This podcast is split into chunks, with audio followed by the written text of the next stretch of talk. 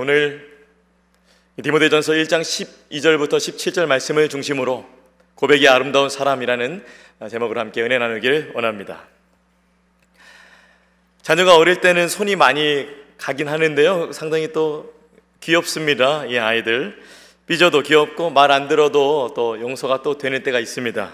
또 제가 겪고 있는 일이기도 합니다. 제 다섯 살 공주님에게 어, 제가 잘 말씀을 드립니다. 어, 너 혼자 큰 거 아니다. 내가 다, 다 해줬다. 인정하지 않을 때가 놀랍게도 있습니다. 그래도 낙심하지 않고 아버지로서 잘 얘기해 주죠.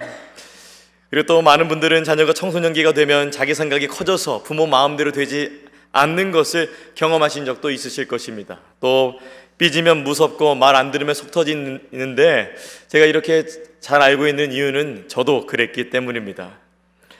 그런 청소년기 자녀에게 사랑을 표현하고 또 받는 것은 쉽지 않습니다. 물론 용돈 줄 때 빼고 말입니다.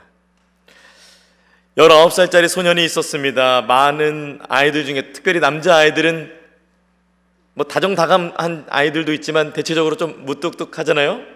여러분들 많은 남자분들 안 그런 척 하시는데 네.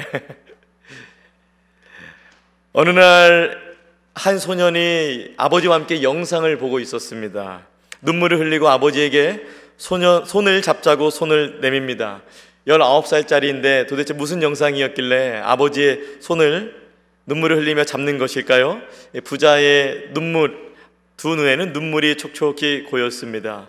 그 영상이 무엇을 알게 해 주었길래 이 아이에게, 어, 이 학생에게 이러한 일이 있었을까? 그 내용 계속해서 설교 후반부에 나누도록 하겠습니다. 자녀가 어느 정도 컸을 때 부모의 은혜도 모르고 감사할 줄 모르는 자녀에게 뭐라고 말하죠? 지 혼자 큰 줄 안다 라고 말하는데요. 자녀가 아무것도 모를 때부터 부모는 먹이고 채우고 키우는데 이 받은 은혜를 어, 기억하지 못하는 자녀에게 할 수 있는 말입니다. 자신의 과거 어떻게 부모님이 키워주시는지를 기억해내면 참 감사할 수 있습니다. 신앙생활에 대해서도 마찬가지입니다. 과거를 아는 것은 참 중요합니다. 현재를 감사하고 은혜로 나아갈 수 있도록 도와주기 때문입니다. 오늘 본문에서 바울은 자신이 어떠한 자였는지를 고백합니다. 그리고 자신에게 자신의 아들과도 같은 디모데에게 자신의 어쩌면 숨겨야 되는 그런 과거의 자신의 모습을 밝힙니다. 고백합니다. 그리고 더 나아가서 왜 이런 은혜를 받았는지 그리고 무엇을 해야 할지도 주님이 어떻게 삼아 주셨는지도 알겠다고 얘기를 합니다. 어저께 어제 어제 우리 교회에서 그 함께하는 바자가 있었습니다. 함께하는 바자가 있었는데요. 참 오늘 또 이렇게 또 영상이 잘 준비되어 있어서 잘 또 바자가 바자가 이해가 잘 되셨죠? 네, 누가 찍었을까요? 제가 찍었습니다. 네. 어, 예, 제 자랑이 아니라 예수님의 자랑이었은 줄 믿으시기 바랍니다. 제가 장창범 집사님 다음으로 뛰어다니면서 곳곳을 돌아다녔습니다. 돌아다니니까 이곳 저곳에서 얼마나 많은 손길들이 있는지 또 주방에 제가 들어가는데 말리는 분 없어서 그냥 다 찍고 왔습니다. 네, 얼마나 열심히 하시는지 아, 참 우리 교회가 지역 사회에 참 귀한 본이 되고 있다라는 마음이 들었습니다. 그러면서 또 오늘 말씀과 더불어서 참 우리가 이런 지역 사회와 더불어서 또한 우리 교회 안에서 또한 하나님의 아름다운 고백을 하며 또한 하나님께 또 귀한 부름을 받았다는 사실을 기억하고 살아갈 수 있다면 얼마나 좋을까라고 어, 그런 생각이 들었습니다. 항상 좋은 일만 있는 건 아니죠. 예수 믿고 섬기다 보면 감사할 줄 모르는 또한 시험을 주는 사람들 그리고 그러한 사건들을 만나게 됩니다. 또 그럴 때 보면 또 멈추고 싶고 포기하고 싶고 내려놓고 싶을 때가 있습니다. 교회를 섬기다가 번아웃이 되는 경우는 대부분 사람 때문이고 또 예수님이 좋아서 섬기겠다고 했는데 또 사람 때문에 또 그 사람으로 인하여서 일어나는 사건 때문에 포기하고 내려놓는 분들도 있습니다. 함께 잘 해보려고 하는데 또 그게 잘 따라주지 않는 분들 때문에 낙심한 분들도 있습니다. 그래서 이제는 감사도 없고 의무적으로 교회를 하고 있거나 아예 극단적인 선택으로 아무것도 하지 않는 일을 선택하기도 합니다. 오늘 이 말씀이 왜 필요한가? 디모데에게 이 말씀이 필요합니다. 오늘 본문의 배경인 디모데전서 1장에는 사역 상황 가운데 이 직분을 받은 상황 가운데 낙심한 사람이 등장합니다. 바로 디모데입니다. 바울은 디, 어, 마게도냐로 가는 그 함께 동행하던 디모데를 에베소로 파송을 했습니다. 그 에베소에 파송해서 디모데가 열심히 목회하고 있는데 디모데 목회 현장이 그 현장에서 들려오는 소식이 심상치 않습니다. 읽진 않았지만 1장 초반절에 보니까 에베소 교회에서는 어떤 사람들이 잘못된 교육을 마치 맞는 것처럼 그 안에 가르치기도 하고 또 끝없는 족보 이야기로 믿음과 상관없는 말싸움만 일으키는 사람들도 있고 또 스스로 율법 선생이라고 하면서 주어진 리더십이나 직분을 무시해버리고 그저 그냥 자신이 제일 옳다고 여기면서 실상은 자신이 무슨 말 하는지도 모르는 그러한 자들도 있었습니다. 아무튼 결과적으로 에베소 교회에 굉장히 큰 혼란이 있었습니다. 이런 혼란스러운 공동체 이 교회를 맡은 디모데의 마음은 어떨까요? 목장 하나에서도 팀 하나에서도 교회 한, 한 교회 안에서도 얼마나 많은 일들과 얼마나 많은 사람에 대한 일과 얼마나 많은 사건들을 우리가 경험하게 됩니까? 하물며 디모데의 심정을 조금 헤아려 본다면 디모데는 에베소 교회만 그냥 하나의 교회만 목회하고 있는 것이 아니라 당시에는 순회적으로 돌아다니면서 또한 바울의 부탁에 의해서 많은 교회들을 감당했는데 이런 상황 속에서 바울이 디모데에게 왜 권면하냐면 디모데가 낙심할 상황, 소망이 끊어질 상황, 그냥 포기하고 싶은 상황들이 있었을 것이 분명합니다. 그런데 오늘 디모데에게 바울이 바울이 디모데에게 본문을 통해서 권면하는 목적이 있습니다.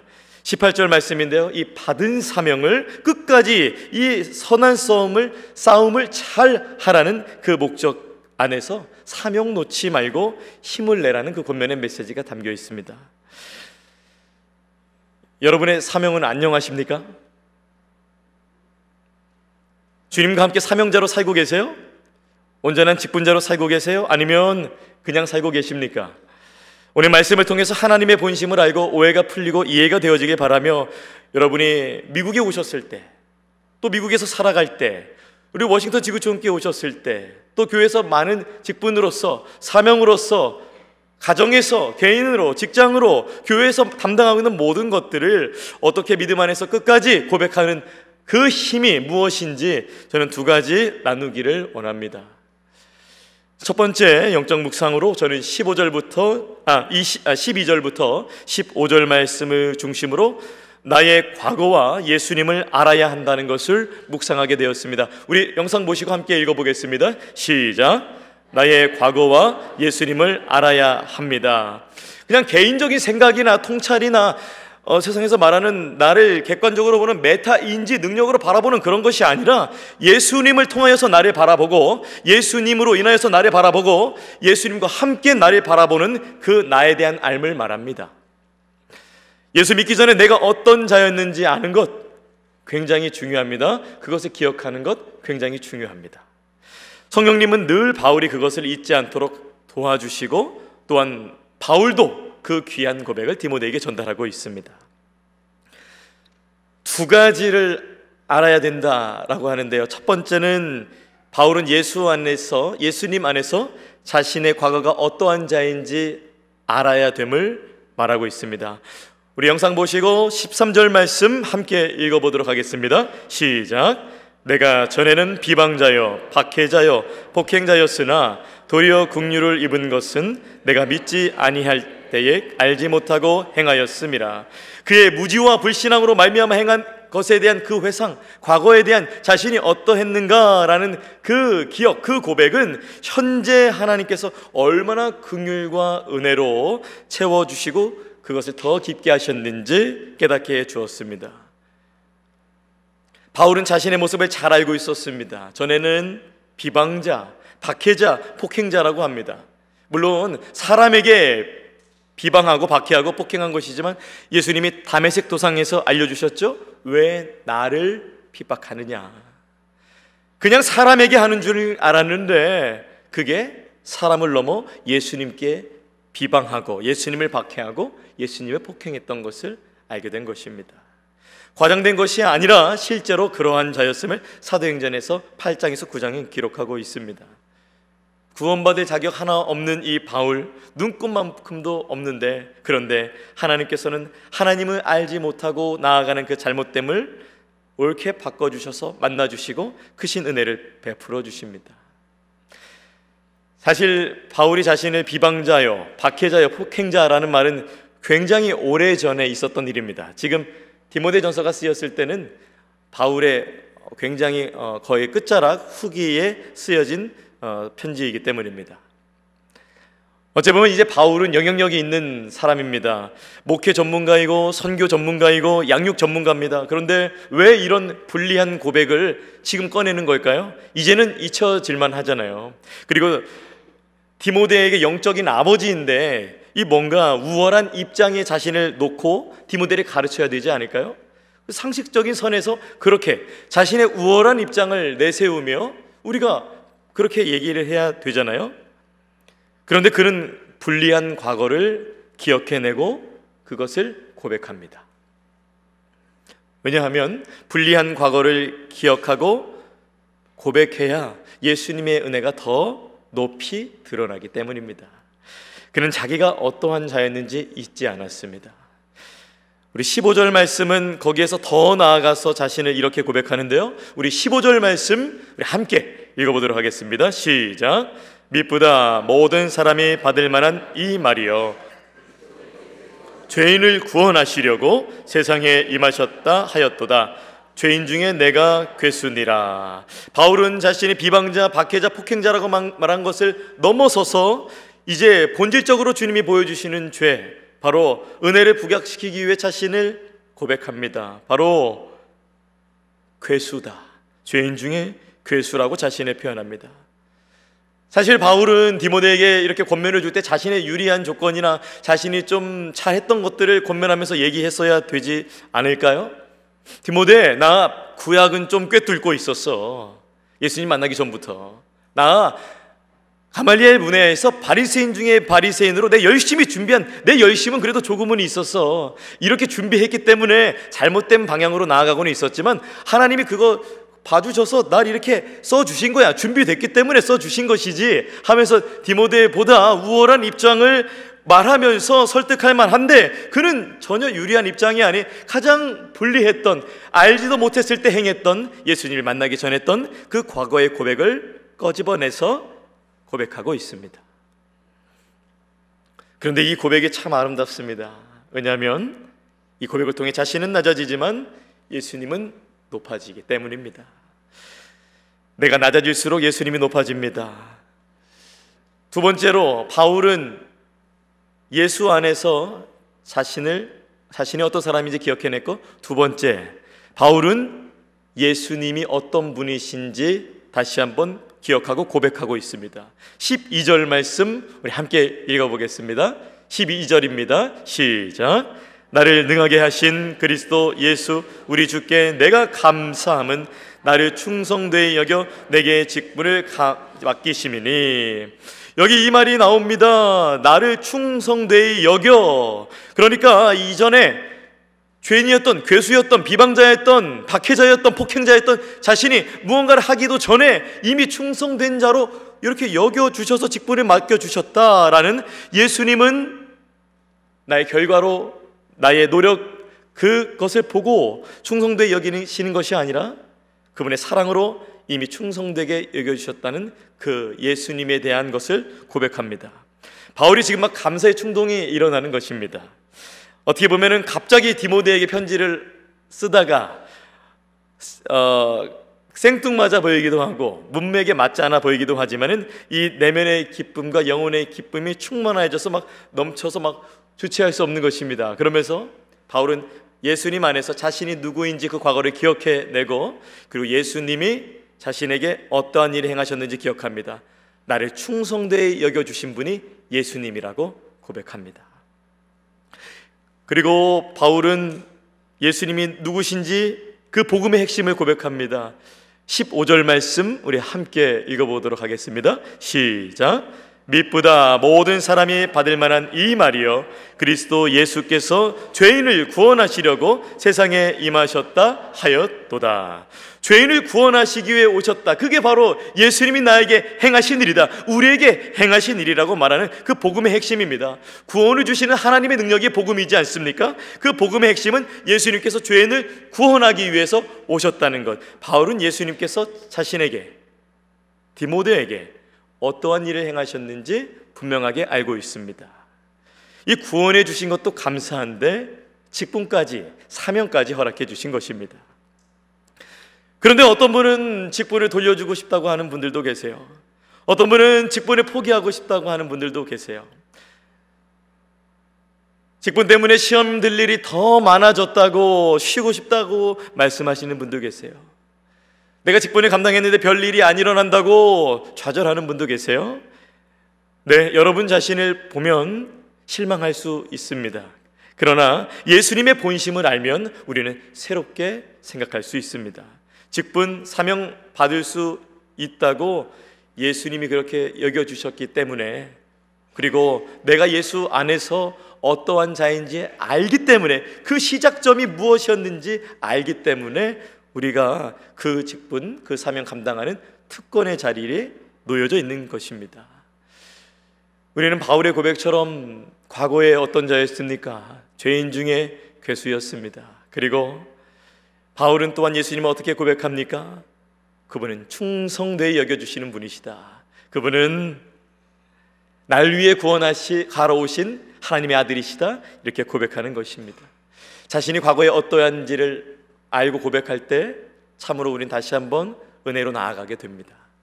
제가 미얀마에서 선교하는 아버지하고 이렇게 통화를 할 때에 자주 이런 대화를 합니다. 아버지, 제가 예전에는 이랬잖아요. 예전에는 그랬잖아요. 이렇게 얘기합니다. 제가 착하게 생겼지만은 아버지한테 못되게 했거든요. 네, 뭐 착하게 안 생겼다고 말씀하시면 할 말은 없습니다. 제가 뭐 아버지 마음을 정말 아프게 많이 했습니다. 정말 비겁했습니다. 정말 무례했습니다. 이름은 충효인데 불효했습니다.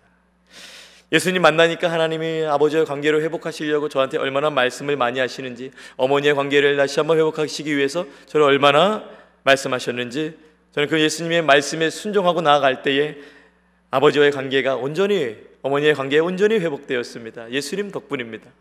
아버지하고 통화할 때에 아버지 제가 그랬잖아요. 그때 제가 소리 질렀잖아요. 아버지께. 그때 아버지 마음을 후벼 팠잖아요. 어떠셨어요? 아버지 그리고 제가 지금 이렇게 귀한 목회의 사명을 감당하고 있어요. 아버지 어떠세요? 이렇게 물으면 저희 이렇게 물어보면 저희 아버지 딱 이렇게 말씀하시는 거예요. 충효야 하나님 살아계시다. 충효야 하나님 살아계시다. 살짝 기분 나쁠 수도 있어요 제가. 네. 얼마나 제가 그랬길래 하나님 살아계시는 말을 듣는가? 그런데 다시 생각해 보면 하나님 살아계셨습니다.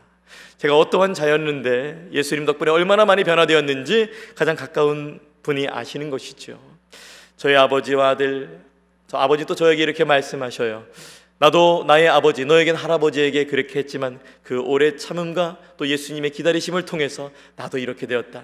나는 미얀마에서, 너는 미국에서 우리 함께 사명자에 감당하자. 우리 함께 전화를 하면서 우리 마음으로 손 꼭 잡고 정말 눈시울을 붉혔습니다. 예수 안에서 내가 누구인지 아는 고백 다시 한번 이 귀한 사명 생각하게 하고 이 귀한 직분 생각하게 합니다. 그리고 예수님이 나에게 어떠한 일을 행하셨는지 그것을 기억하는 자 다시 한번 귀한 사명 감당하게 되는 것입니다. 아마 디모데가 그랬을 것입니다. 포기하고 싶고 내려놓고 싶고 바울을 통해서 부여받은 믿음을 자리에 초대된 자신의 여러 가지 목회적 상황 교회 안에서의 모든 상황 앞에서 다시 한번 그래 내가 어떤 자였지? 내가 어떤 자였는데 구원해 주셨지? 예수님 어떻게 나한테 행하셨지? 이 감사함으로 아마 디모데가 다시 한번 일어섰을 것입니다. 과거에 내가 누구였는지 하는 그 고백, 그리고 예수님이 어떠한 일을 나에게 행하셨는지 그 고백, 여러분의 가족들에게 목장 모임 속에 우리 교회 전체적으로 풍성하게 이루어지는 그 고백, 그 주인공이 되시길 예수님의 이름으로 축복합니다. 내가 누군지 아는 자, 예수님께서 나에게 어떠한 일을 행하셨는지 아는 자, 이 두 가지 고백하는 자, 아름다운 사람입니다. 저는 두 번째로 16절부터 17절 말씀을 중심으로 깨닫게 된 것이 있습니다. 바로 믿는 자에게 본이 되도록 삼으셨다는 것입니다. 우리 영상 보시고 함께 읽어보실까요? 시작. 믿는 자에게 본이 되도록 삼으셨습니다. 교회 안에는 믿는 자도 있고 믿지 않는 자도 있고 알아가는 자도 있지요. 교회 밖에는 또 많은 구원의 대상자들이 있습니다. 그런데 지금 바울이 디모데에게 영생을 얻은 자 안에서라고 얘기하면서 그 범위를 좁혀서 믿는 자들에게 본이 되게 하려 삼으셨다고 얘기를 하고 있습니다.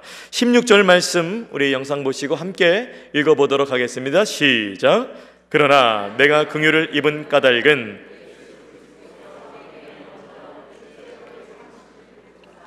후에 주를 믿어 영생 얻은 자들에게 본이 되게 하려 하심이라. 여기 영생 얻은 자들에게 본이 되게 하려 하셨다라고 얘기하고 있습니다. 많은 사람들이 교회를 그냥 왔다 갔다만 합니다. 예배를 통해서 은혜는 누렸지만 감격은 누렸지만 감동은 받았지만 그 이상은 하지 않고 유유히 사라지는 것도 보았습니다. 그런데 여러분의 부르신 목적이 있습니다. 바로 그 목적은 오늘 말씀처럼 믿는 자에게 본이 되게 하기 위해서 부르신 것입니다.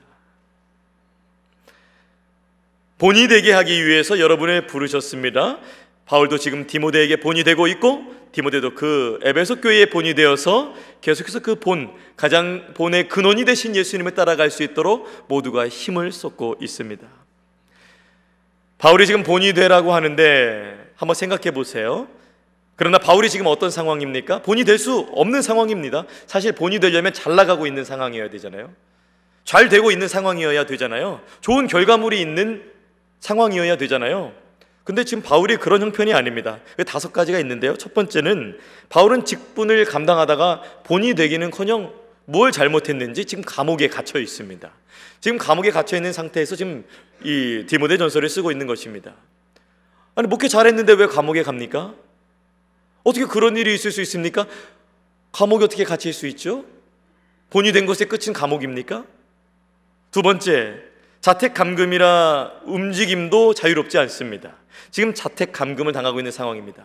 본이 되는 사람이 무슨 몸의 움직임도 자유롭지 못합니까? 마음껏 세계 선교 열방에 나가서 복음 전하고 하나님이 가르쳐 주신 것들 사람을 세워가며 교회를 세워가며 이 선교를 능력 있게 해야 되는데 지금 자택 감금에 갇혀 있어서 이 본이 될 수 있는 그런 위치는 아닌 것 같아 보입니다. 세 번째, 바울이 사역했던 교회들은 바울이 본이 되라 했지만 그 교회들 난리 났습니다. 에베소 교회, 고린도 교회, 갈라디아 교회, 뭐 다른 여러 가지 바울이 세우고 그 다음에 함께 양육했던 그 교회가 난리가 얼마나 났습니까? 우리는 바울 서신서를 통해 알 수 있습니다. 그리고 네 번째, 세웠던 사람들도 무너졌습니다. 바울이 세웠던 많은 사람, 어떤 사람들은 믿음에서 떠나기도 했고, 또한 이 믿음을, 이 삶을 감당하지 못하고 세상으로 다시 간 사람들도 있습니다. 세웠던 사람들도 무너졌던 바울입니다. 그리고 마지막으로 이 디모데 전서와 후서를 쓰고 바울은 참수당했습니다. 본이 되는 것의 끝에가 끝이 참수라니요. 이 어떻게 이게 본이 될 수 있겠습니까? 뭔가 큰 부흥을 일으키고 사람들 세워가며 능력 있게 선포하고 정말 그렇게 해야 되지 않습니까? 그래야 좀 본이 될 수 있다 할 수 있겠는데 최소한 본이 되려면 잘 나가는 상황이어야 되는데 지금 이 본이 될 만한 사람의 자격에 과연 바울이 들어갈 수 있을까 의문이 생깁니다. 그러나 바울은 본이 될 수 있습니다. 왜냐하면 잘 들으셔야 됩니다. 본이 되는 것은 바울의 노력, 바울의 결과로 인하는 것이 아니라 예수님께서 은혜로 말미암아 본이 되도록 삼아 주셨기 때문에 그 본의 역할을 감당할 수 있는 것입니다. 이 앞에 이 마이크가 있는데요. 이 마이크가 만약에 더럽고 작동이 잘 안 된다고 생각해 보세요. 도저히 이 우리 워싱턴 지구촌 교회에서 이 어, 소리를 감당할 수 있는 자격이 안 된다고 생각해 보세요. 근데 우리 교회적으로 아 그런데 뭐 우리가 이 마이크 필요하니까 한번 수리해서 잘 사용해 봅시다 해서 어, 이 마이, 마이크야 네가 전에는 어떠한 존재인지는 모르겠지만 우리가 고쳐 쓰고 우리가 할 거야 우리가 널 그렇게 삼았어라면 그렇게 되는 거잖아요.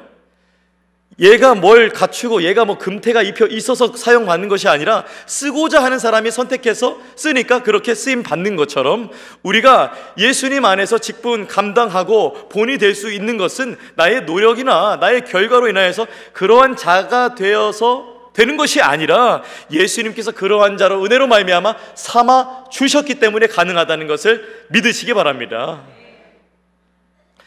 나 같은 사람이 무슨 본이 되겠어? 내용은 하나라도 감수하기 어려운 사람인데 나도 내 자신조차도 벅찬데 어떻게 내가 본이 되겠어라는 생각에 있으신 분들이 있다면 그것은 사단이 주는 거짓된 생각임을 아시기 바랍니다.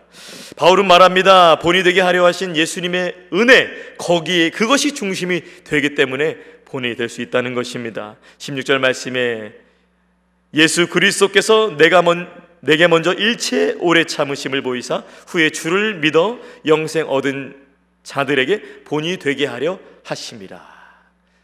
담에색 도상에서 오늘 예배 마치고 집에 가서 사도행전 한번 읽어보세요. 아무것도 하지 않았는데 이미 그를 선택하셔서 얼마나 놀라운 계획을 말씀하시는지 하나님의 그 놀라운 사랑이 여러분에게도 펼쳐지기를 축복합니다.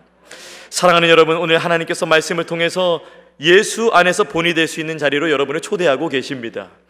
왜냐하면 여러분의 노력에 달려있는 것이 아니라 그렇게 삼아주신 예수님의 은혜에 달려있기 때문입니다. 여러분을 그냥 이 자리에 부르신 것이 아닙니다. 여러분의 개인과 가정 그리고 직장 그리고 외로움을 달리기 위해서 그냥 사람 만나기 위해서 이 자리에 보내신 것이 아니라 그것을 넘어서서 여러분이 부르신 목적을 보시기 바랍니다. 여러분 모두를 우리가 부족하고 연약하지만 본이 될 수 있도록 믿는 자들 가운데에 본이 될 수 있도록 여러분이 부르셨어요. 우리 한번 옆분들한테 이렇게 인사해 보겠습니다. 본이 되어 주셔서 감사합니다. 우리 미래형으로 감사해 보겠습니다. 우리 세네 분 인사 한번 해 보겠습니다. 본이 되어 주셔서 감사합니다. 당신이 그렇게 해 이거 아닙니다. 예, 그렇게 하시면 안 되겠지만 그게 아닌 거예요. 우리에게 여러분에게 주시는 말씀이신 것입니다. 그리고 저에게 주시는 말씀이신 것입니다. 혹시 여기에 직분을 받지 않으셔서 음 나는 아닌데 라는 말씀이 계시는 분들도 있을지 모르겠어요. 여러분을 왕 같은 제사장 삼아 주셨습니다. 성도 삼아 주셨습니다. 복음 전파하는 사명 삼아 주셨습니다. 얼마나 귀한 사명입니까? 하나님이 본이 될 수 있도록 여러분의 노력에 근거하지 아니하고 하나님의 주권적인 선택으로 결정하셨습니다. 그래서 오늘 바울을 통해서 가장 극단적인 죄인이 가장 큰 귀한 사람으로 하나님께 쓰임 받게 된 이 바울을 우리가 볼 수 있는 것입니다. 바울 이후의 사람들은 바울 바울이라는 본을 따라서 살아갈 수 있게 되었습니다. 바울은 많이 헤매였고 바울은 많이 실수했고 바울은 많이 아팠지만 그러나 그를 보고 우리는 덜 헤매이고 덜 실수하고 덜 아플 수 있게 된 것입니다. 본이 되어 주었기 때문입니다. 그리고 다음 세대 믿음의 길을 갈 젊은 세대들에게도 여러분들 본이 되어 주실 수 있습니다. 예수님이 그 자격 주셨기 때문입니다. 저는 말씀에 의지하여서 이렇게 선포하기 원합니다. 본의 자리는 복의 자리입니다. 아멘. 함께 고백해 봅시다. 본의 자리는 복의 자리입니다. 왠지 설명해 드릴게요. 본이 되는 자리는 나 혼자 감당할 수 없습니다. 어렵습니다. 힘듭니다. 무너집니다. 근데 그 본이 되는 자리를 감당하려면 예수님의 말씀 듣고 예수님과 동행하고 성령님이 주시는 분별로 말미암아 갈 수 있습니다. 그러니까 본이 되는 자리를 가기로 나아간다면 예수 가장 근원의 복의 근원이신 예수님과 더 가까워지고 더 친밀해지니 이 본의 자리는 복의 자리인 것입니다. 예수 안에서 나를 아는 자, 예수님이 나에게 무엇을 행하셨는지 아는 자, 그리고 예수님이 자격 없는 나를 그분의 은혜로 말미암아 초청해 주셨구나. 본이 되도록 초청해 주셨구나. 이 고백에 반응하는 자 17절과도 같은 은혜를 고백할 수 있습니다. 여러분의 고백이라 믿고 우리 17절 말씀 함께 읽어 봅니다. 시작. 영원하신 왕 하나님께 존귀와 영광이 영원 무궁하도록 있을지어다. 아멘. 정말 이렇게 고백하며 살고 싶지 않으세요? 무너지는 거 지치지 않으셨나요? 정말 이런 고백이 되는 여러분이 되시길 바래요. 그러한 사람, 그러한 성도 되길 내 영혼이 여러분의 영혼이 원하고 있고 무엇보다 여러분을 구원하신 예수님이 원하고 계십니다. 설교 서도에 말씀드렸던 내용을 마저 나누려고 합니다. 19살의 남자아이는 도대체 어떤 영상을 봤길래 눈물을 흘리며 아버지의 손을 붙잡은 것일까요? 이 무뚝뚝한 아이의 마음을 움직였던 것은 도대체 어떠한 영상이었길래 그리고 그 영상이 무엇을 주었길래 어떤 걸 알게 해주었길래 이 아이가 아버지에게 손을 내밀고 눈물을 흘린 것일까요? 바로 자신이 어렸을 때 기억도 나지 않을 때부터 무한한 사랑을 보여준 그 아버지의 사랑에 감격해서 이 아이는 그렇게 했던 것입니다. 사실 이 아버지의 눈은 보이지 않는 분이었습니다. 눈이 안 보이는 분이었어요. 아이를 낳았는데 그 아이도 안타깝게 선천적으로 볼 수 없는 눈으로 또 태어나고 살아가게 되었습니다. 아버지의 마음이 얼마나 아팠겠어요. 자신도 안 보이면서 여기까지 오느라 얼마나 힘들었는데 이 아이가 그걸 겪, 겪는다고 하니 감사하게도 누군가 후원을 해주셨고 이 아이가 또 치료를 받을 수 있게 되었습니다. 그리고 아이는 16년 전에 TV에서 방영되었던 자신의 16년 전 그 과거의 모습을 보게 되고 알게 됩니다. 그리고 아버지에게 어떠한 사랑을 받았는지 생애 처음으로 보게 됩니다. 16년 전 그때 그 영상, 이 아이가 그 영상을 보고 다시 한번 과거의 자신이 누구였는지, 아버지는 아버지는 나에게 어떤 일을 행하셨는지 깨닫게 되어서 그 귀한 회복이 있었던 것입니다. 우리 짧지만 이 영상 함께 보도록 하겠습니다.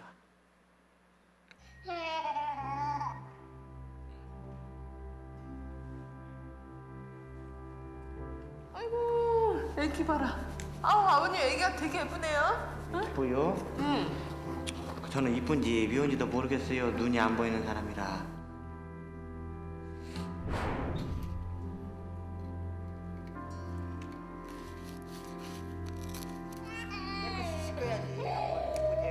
아버지가 안 보이는데 다 저렇게 키우시는 거예요. 그리고 눈을 달달하고 났어요. 눈물 납다. 나도 이렇게 생긴 것도 이게 여태 살아온 것도 힘들었는데 또 야를 또 이렇게 살이하냐 해서 잘 커. 응? 엄마 없어도 엄마 없어도 잘 커. 아빠 아빠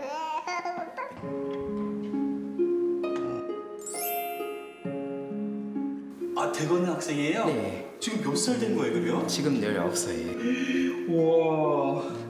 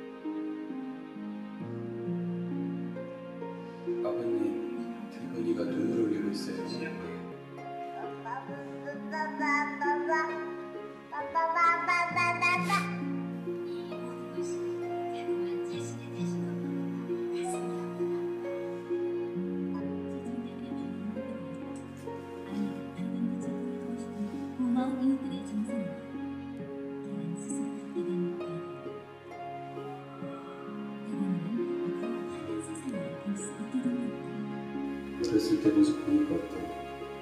아, 상상도 못했네요. 참 아빠 때문에 행복했던 것 같아요. 아이가 과거의 영상을 통해서 자신이 어떤 자였는지 아버지가 자기에게 어떤 일을 행해 주셨는지 아이가 알게 되는 겁니다. 이 아이가 아, 한쪽 눈은 0.2 정도의 시력이고 한쪽 눈은 보이지 않지만 두 눈에서 눈물이 쏟아집니다. 어떤 자였는지 깨닫게 되는 것이죠. 다시 한번 마음이 낮아지고 아버지가 얼마나 사랑해 주셨는지 그것을 알게 되는 것입니다. 우리가 어떻게 어떤 자였습니까? 어떻게 구원함을 받았습니까? 감당할 수 없는 자였습니다. 하나님 앞 하나님에 떠나서 살아갔습니다. 정말 우리의 시작을 보면 하나님께서 얼마나 과거에 내가 어떤 자였는데 구원해 주셨는지 우리는 기억해야 할 것입니다. 그리고 하나님께서 어떠한 일을 행하셨는지 우리는 그것도 기억해야 할 것입니다. 예수님께서 여러분을 위해 이 땅에 오셨다는 것을 기억하며 다시 한번 주님 앞에 우리가 나가야 될 것입니다. 예수님 믿다가 귀한 직분으로 귀한 직책으로 섬기다가 사람 때문에 그리고 우리가 믿음의 길 가면서 실망스러운 사건 때문에 혹시 앉아 계시지 않습니까? 주저앉아 계시진 않습니까? 사명 내려놓으시진 않았습니까?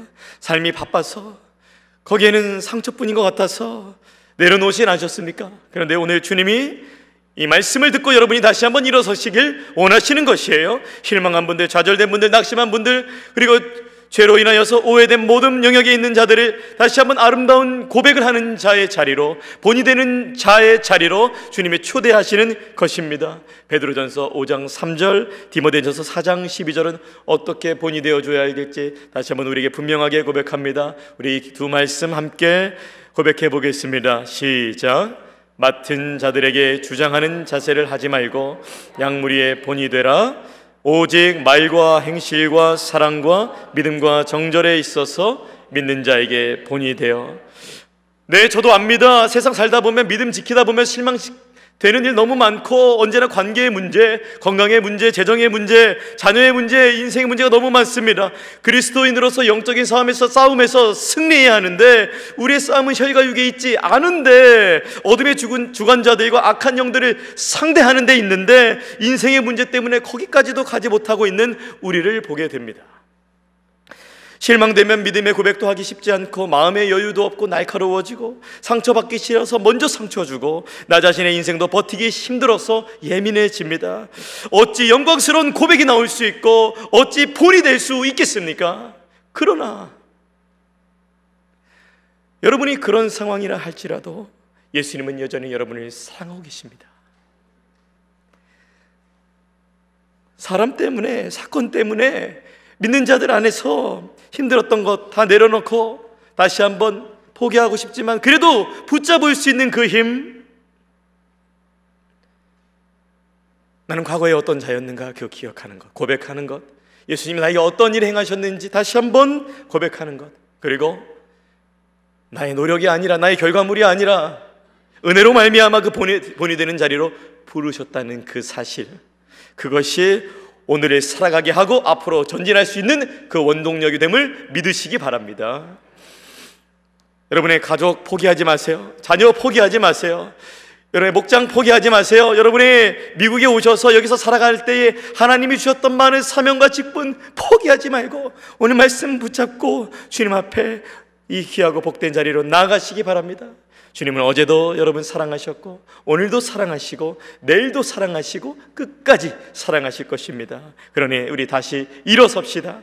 아름다운 고백으로 고백하는 자로 일어섭시다. 주님이 말씀하실 때 손 잡아 주실 때 그때 일어나야 됩니다. 그때가 타이밍인 것이에요. 혼자 일어나기는 어렵지만 하나님 말씀 붙잡을 때 일어나게 됨을 믿으시기 바랍니다. 오늘 두 가지 말씀 나눴습니다. 나의 과거와 예수님을 알아야 합니다. 그리고 믿는 자에게 본이 되도록 삼아 주셨습니다. 오늘 설교를 다 쓰고 이렇게 또한 글을 제가 써봤습니다. 우리 함께 어, 글을 보시고 하나님 앞에 다시 한번 우리를 말씀 안에 점검하는 우리가 되기 원합니다. 함께 고백해 보겠습니다. 본입니까? 번입니까? 본이 되는 사람이 있습니다. 번이 되는 사람이 있습니다. 내가 머문 자리에는 향기가 납니까? 내가 머문 자리에는 연기가 납니까? 본이 되는 사람에겐 향기가 납니다. burn이 되는 사람에겐 연기가 납니다. 나는 본입니까? 아니면 burn입니까? 본, 본이 되는 자리, born again 한 사람들이 마땅히 나아갈 그 자리라서 본이라고 썼고, burn, 우리가 피해, 피해야 될 자리, 뭐, 다른 사람을, 상대방을 태우는 그러한 것들, 그걸 burn이라고 표현해 봤습니다. 여러분, 번의 자리는 뜨겁고 고통스럽고 목마릅니다. 본의 자리로 와서 주님과 함께 교제하시는 여러분이 되시기를 바랍니다.